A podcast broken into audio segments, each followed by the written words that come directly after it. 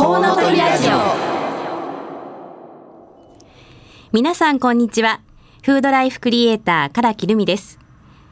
コウノトリラジオはこの街を中心にして子育てを応援している様々なパーソナリティが週替わりで登場します。さらにゲストをお迎えしたりお電話をつないだりしながら理想の数だけ子供を産み育てるために個人や社会はどうすればよいか。リスナーの皆様と一緒に考えられるような話題を中心にお届けしていきます一週目は母親の産前産後ケアの NPO 法人マドレボニータ太田智子さん2週目は児童センターや学童クラブを運営している NPO 法人子どもアミーゴ西東京の小松真由美さん、佐藤文俊さん。3週目は父親の子育てを応援している西東京市パパクラブの田崎義則さん。4週目は私、唐木留美です。以上のメンバーでお届けしています。どうぞお楽しみに。この番組ではリスナーの皆様からのメッセージをお待ちしております。FM 西東京のホームページからリクエストメッセージのバナーをクリックして必要事項を入力の上送信してください。ツイッターをご利用の方はハッシュタグ 842FM をつけてたくさんつぶやいてください。お待ちしております。それでは30分間ごゆっくりとお楽しみください。この番組は理想の数だけ子供を産み育てられる社会の実現を目指して活動を行っているワンモアベイビー応援団の提供でお送りいたします。僕だけの王国に新しい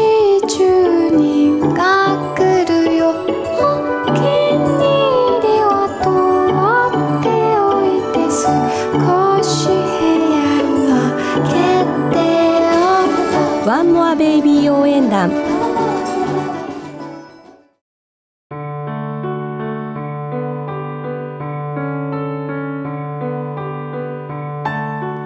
ワンモアアクションゲストコーナー。このコーナーでは理想の数だけ子供を産み育てるために個人や社会はどうすればよいか実際に考え取り組んでいらっしゃる方々をゲストにお迎えします。今回はユニココ代表取締役で能町の事務局長でいらっしゃる若尾健太郎さんにお話を伺いたいと思います。若尾さんこんにちは。こんにちは。どうぞよろしくお願いいたします。よろしくお願いします。なんかすごく改まってご紹介してしまいましたが、なんか若尾さんっていうとなんかただなんか一緒に飲んでいるみたいな 感覚の方が、ね、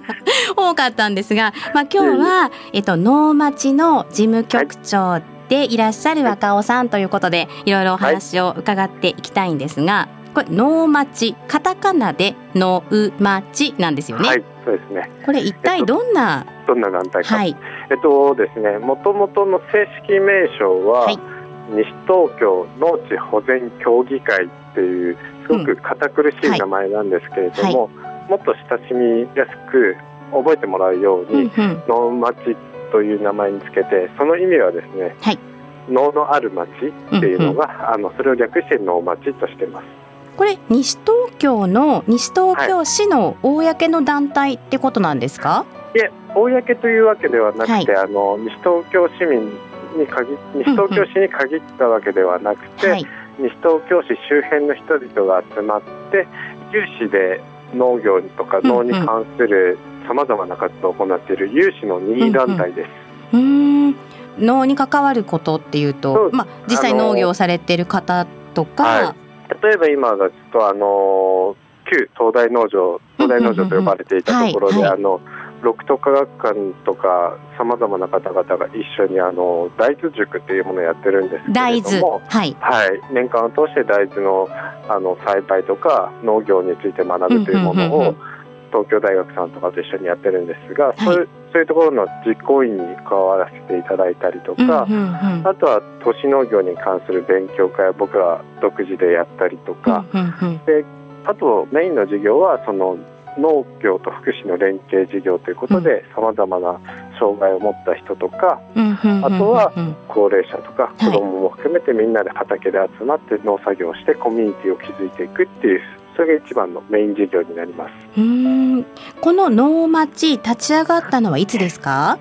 えっと、平成の25年になりますので、はい、もう3年近くですね。はい、そうなんですね。はい。で今までされてきた事業が？一番最初にやったのが西東京市の農家さんと一緒にその高齢者デイサービスの方々があの畑に来て収穫体験を行ったり、あとは就労支援サービスを行っている知的障害者の施設さんとかと一緒に農家さんのところにて農作業のお手伝いをするマッチング事業を行ったりですね、うんうんはい。市民の方々に都市農業って何だろうって言ってどういう課題があってこれからどうしていけばいいんだろうっていうみんなで考える場を設ける勉強会シンポジウムなどを行ってきました。若尾さんはなぜそういうこう活動をされるようになったんですか？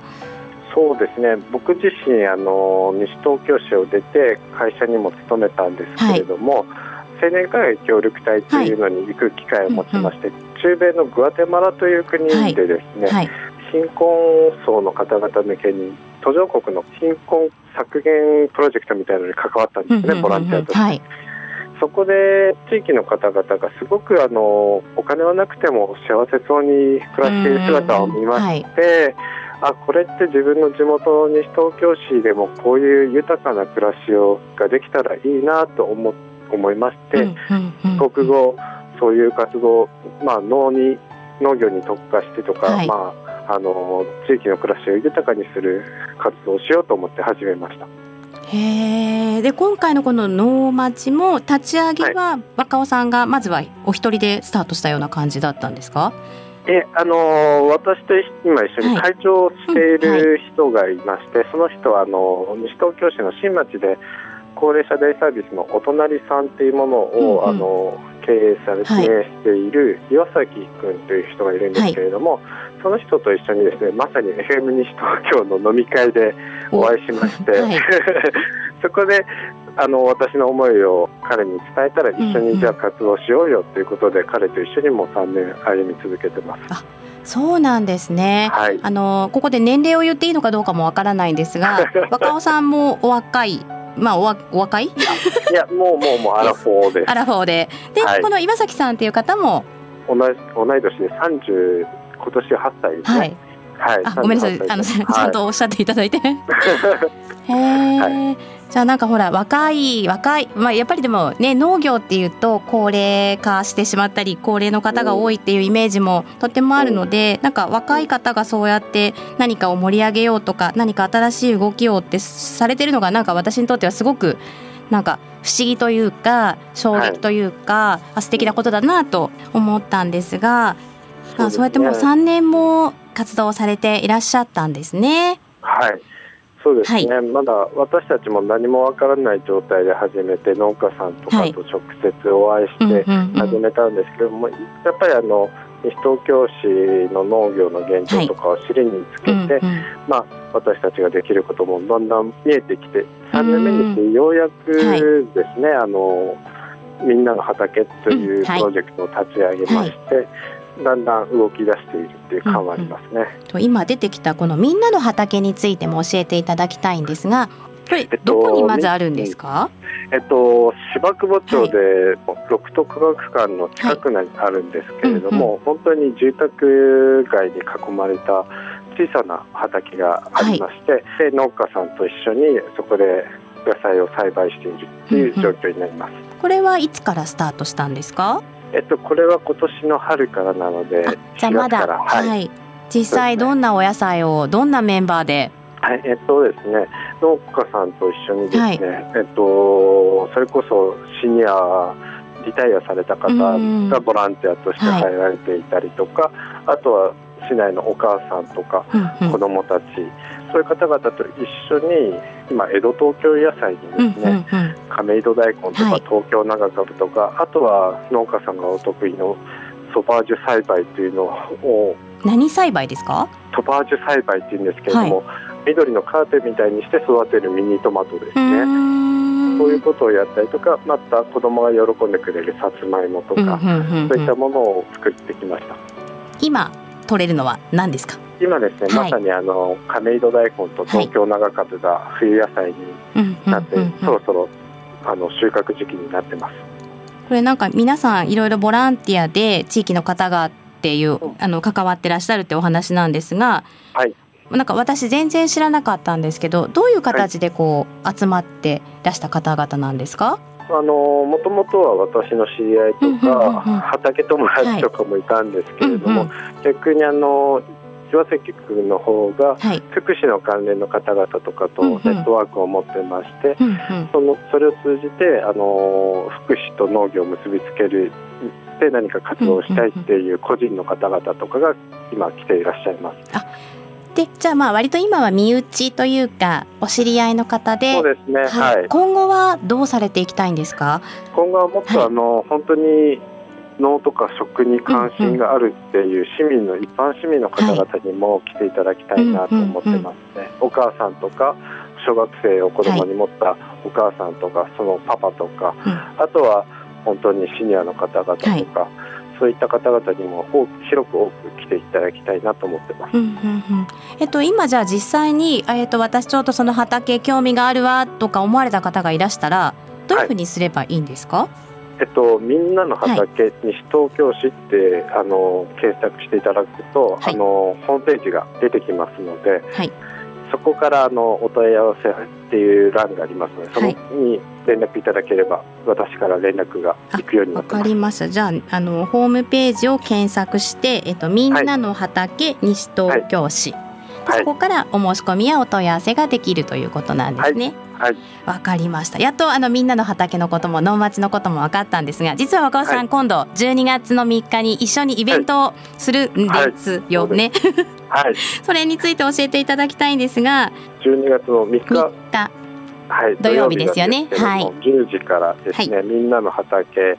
でこういってあの先ほど言った江戸東京野菜大根とかぶの収穫をして、うんうんはい鍋に入れたりみんなで鍋で囲んでパーティーをしようっていう年に23回やってるんですけれども、はい、参加者の交流会をしているんですね。うんうんうんうん。それが、えっと、冬の収穫祭をやるんですが、はい、その時に唐木さんに来ていただいて、はい、醤油作りをしようということで、はい、はい、企画をしております。このお醤油作りは、まあ、ちょっとね、これから詳しく打ち合わせをしたいなっていうところではあるんですが このお醤油は大きなものを一つ作るような感じですか？そうですね。あのそれぞれが持って帰ってもらうっていうよりかは、はい、みんなの畑のメンバー全員で一つのものを作って、はい、醤油を作ってそれをまたあの次回の交流会とかで使用したりしていって、また次の時には違う調味料を作ってそうやってみんなの畑のみんなの調味料をどん。どん増やしていけたらいいなって思ってます。あいいですね。なんか私がここで驚くのもなんですが、はい、このお醤油って若尾さん、うん、こう簡単に作れるものだっていう感覚ありましたか、いや全くなかったですね。唐木さんに教えてもらってすごくびっくりしました。ねもう本当に今度ね実はあの若尾さん事前に予習ということで、うちでお醤油を作っていただくことにもなってるんですが、はい、本当に材料としては、大豆の麹と小麦麹とお水とお塩が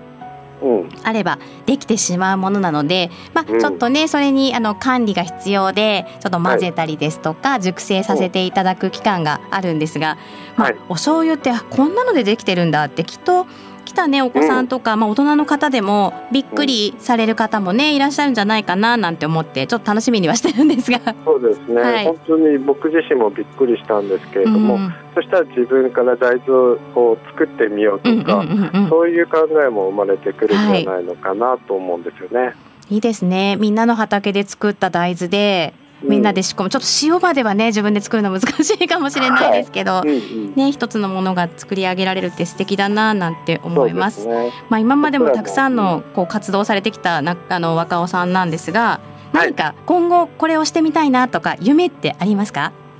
そうですね。まずはみんなの畑っていうものをもっともっと大きいプロジェクトにしていきたいなと思ってまして、はい、それはあの本当に子どもも大人も高齢者も障害者もいろんなあらゆる人がそのみんなの畑に集まって、はい、畑で野菜を作ることが目的じゃなくてその人々と一緒にコミュニティを作ること助け合う関係を作ることが私たちの目的なので、はい、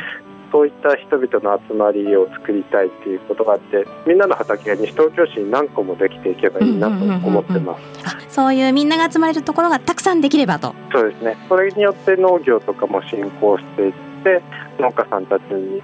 とも一緒にあの共存していってですね、はい、で西東京市の農が守られて西東京市が暮らしやすいコミュニティになればいいなと思ってます。わかりました。ありがとうございます。はい、今日はユニココ代表取締役でいらっしゃって、また能町の事務局長でいらっしゃる若尾健太郎さんにいろいろお話を伺いました。ありがとうございました。はい、ありがとうございました。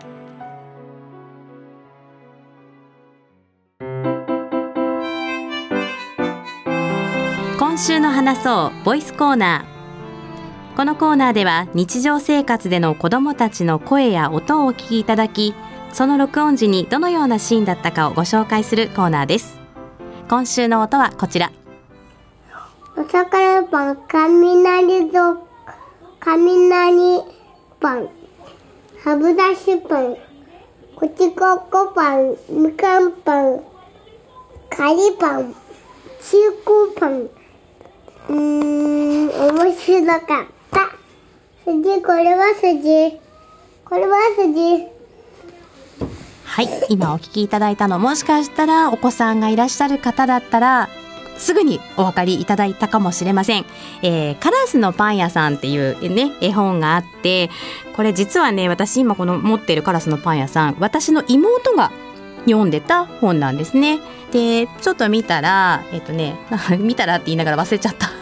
忘れちゃった。もうこれ出版されたの1973年なんです。もう40年以上ねあの親しまれている本なんじゃないかなと思うんですが、まあ、カラスのパン屋さんのところに4羽の赤ちゃんが生まれてその赤ちゃんが生まれたためにお父さんお母さん大忙しになってしまって赤ちゃんは喧嘩もするし「ねえねえねえねえ」ってガチャンわーみたいな。4羽もねいるんででそうこうしているうちにいいパンができなくって変なこう失敗作のパンばっかりができちゃう。でその失敗作のパンをおやつに食べさせていたら、えーと、カラスの赤ちゃんたちのお友達がいいないつもおやつパン面白い変なの食べててっていうところから始まるお話なんですけどその本のね中にたくさんのパンがこうイラストで出ているページがあるんですね。で今読んでたのが多分あのお酒パンとか電話パンとかなんとかパンとかあのちょっとたどたどしい感じで言ってたかと思うんですが今3歳になったばかりの息子で今これ大好きでねこのお話が。で、えっと、2ページにわたっていろんなパンがスターパン、トンカチパン、ボールパン、カエルパン、バナナパンって あるんですが、これもう1時間ぐらいいけるんですよ。もうこの本終わりがなくて。でねえっとねお調子とおチョコが一緒になっているパンとかもあるんですけどそれ見てうちの息子はちゃんとお酒パンって 読みます。でそれで絶対に覚えられないのが電話パン。あのいわゆる黒電話の形をしているねあのパンがあってそれを電話パンっていう風に書かれているんですがまあもう今はねないものってたくさんありますね。太鼓パンっていうのも日本の昔ながらの大きな太鼓なのでもしかしたら見たことないのない子もいるかななんて思いながら時代を感じますが時代を超えて人気の本です。まあこの本のねちょっと様子をご紹介しました。なんか自分も読んで子供も読んで読み継がれている本っていいなと思います。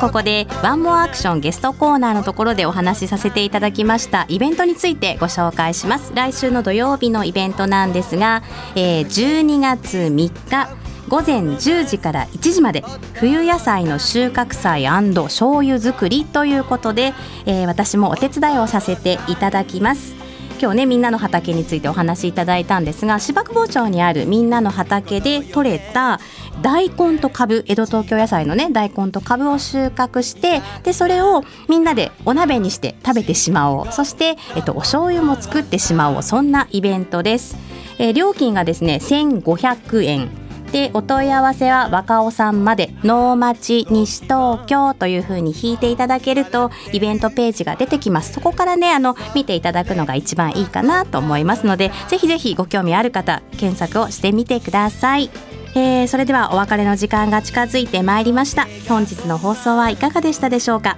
ご感想やご意見などリスナーの皆様からのメッセージをお待ちしております。FM 西東京のホームページからリクエストメッセージのバナーをクリックして必要事項を入力の上送信してください。また放送後には番組の音声をポッドキャストで配信しています。番組の Facebook ページもありますのでぜひいいねをしてご覧ください。詳しくは FM 西東京で検索してみてください。それではお聞きいただきましてありがとうございました。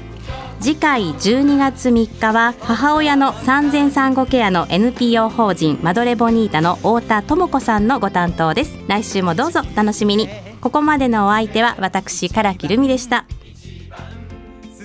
この番組は理想の数だけ子供を産み育てられる社会の実現を目指して活動を行っているワンモアベイビー応援団の提供でお送りいたしました。私も。私も。大好き。大好き。そう。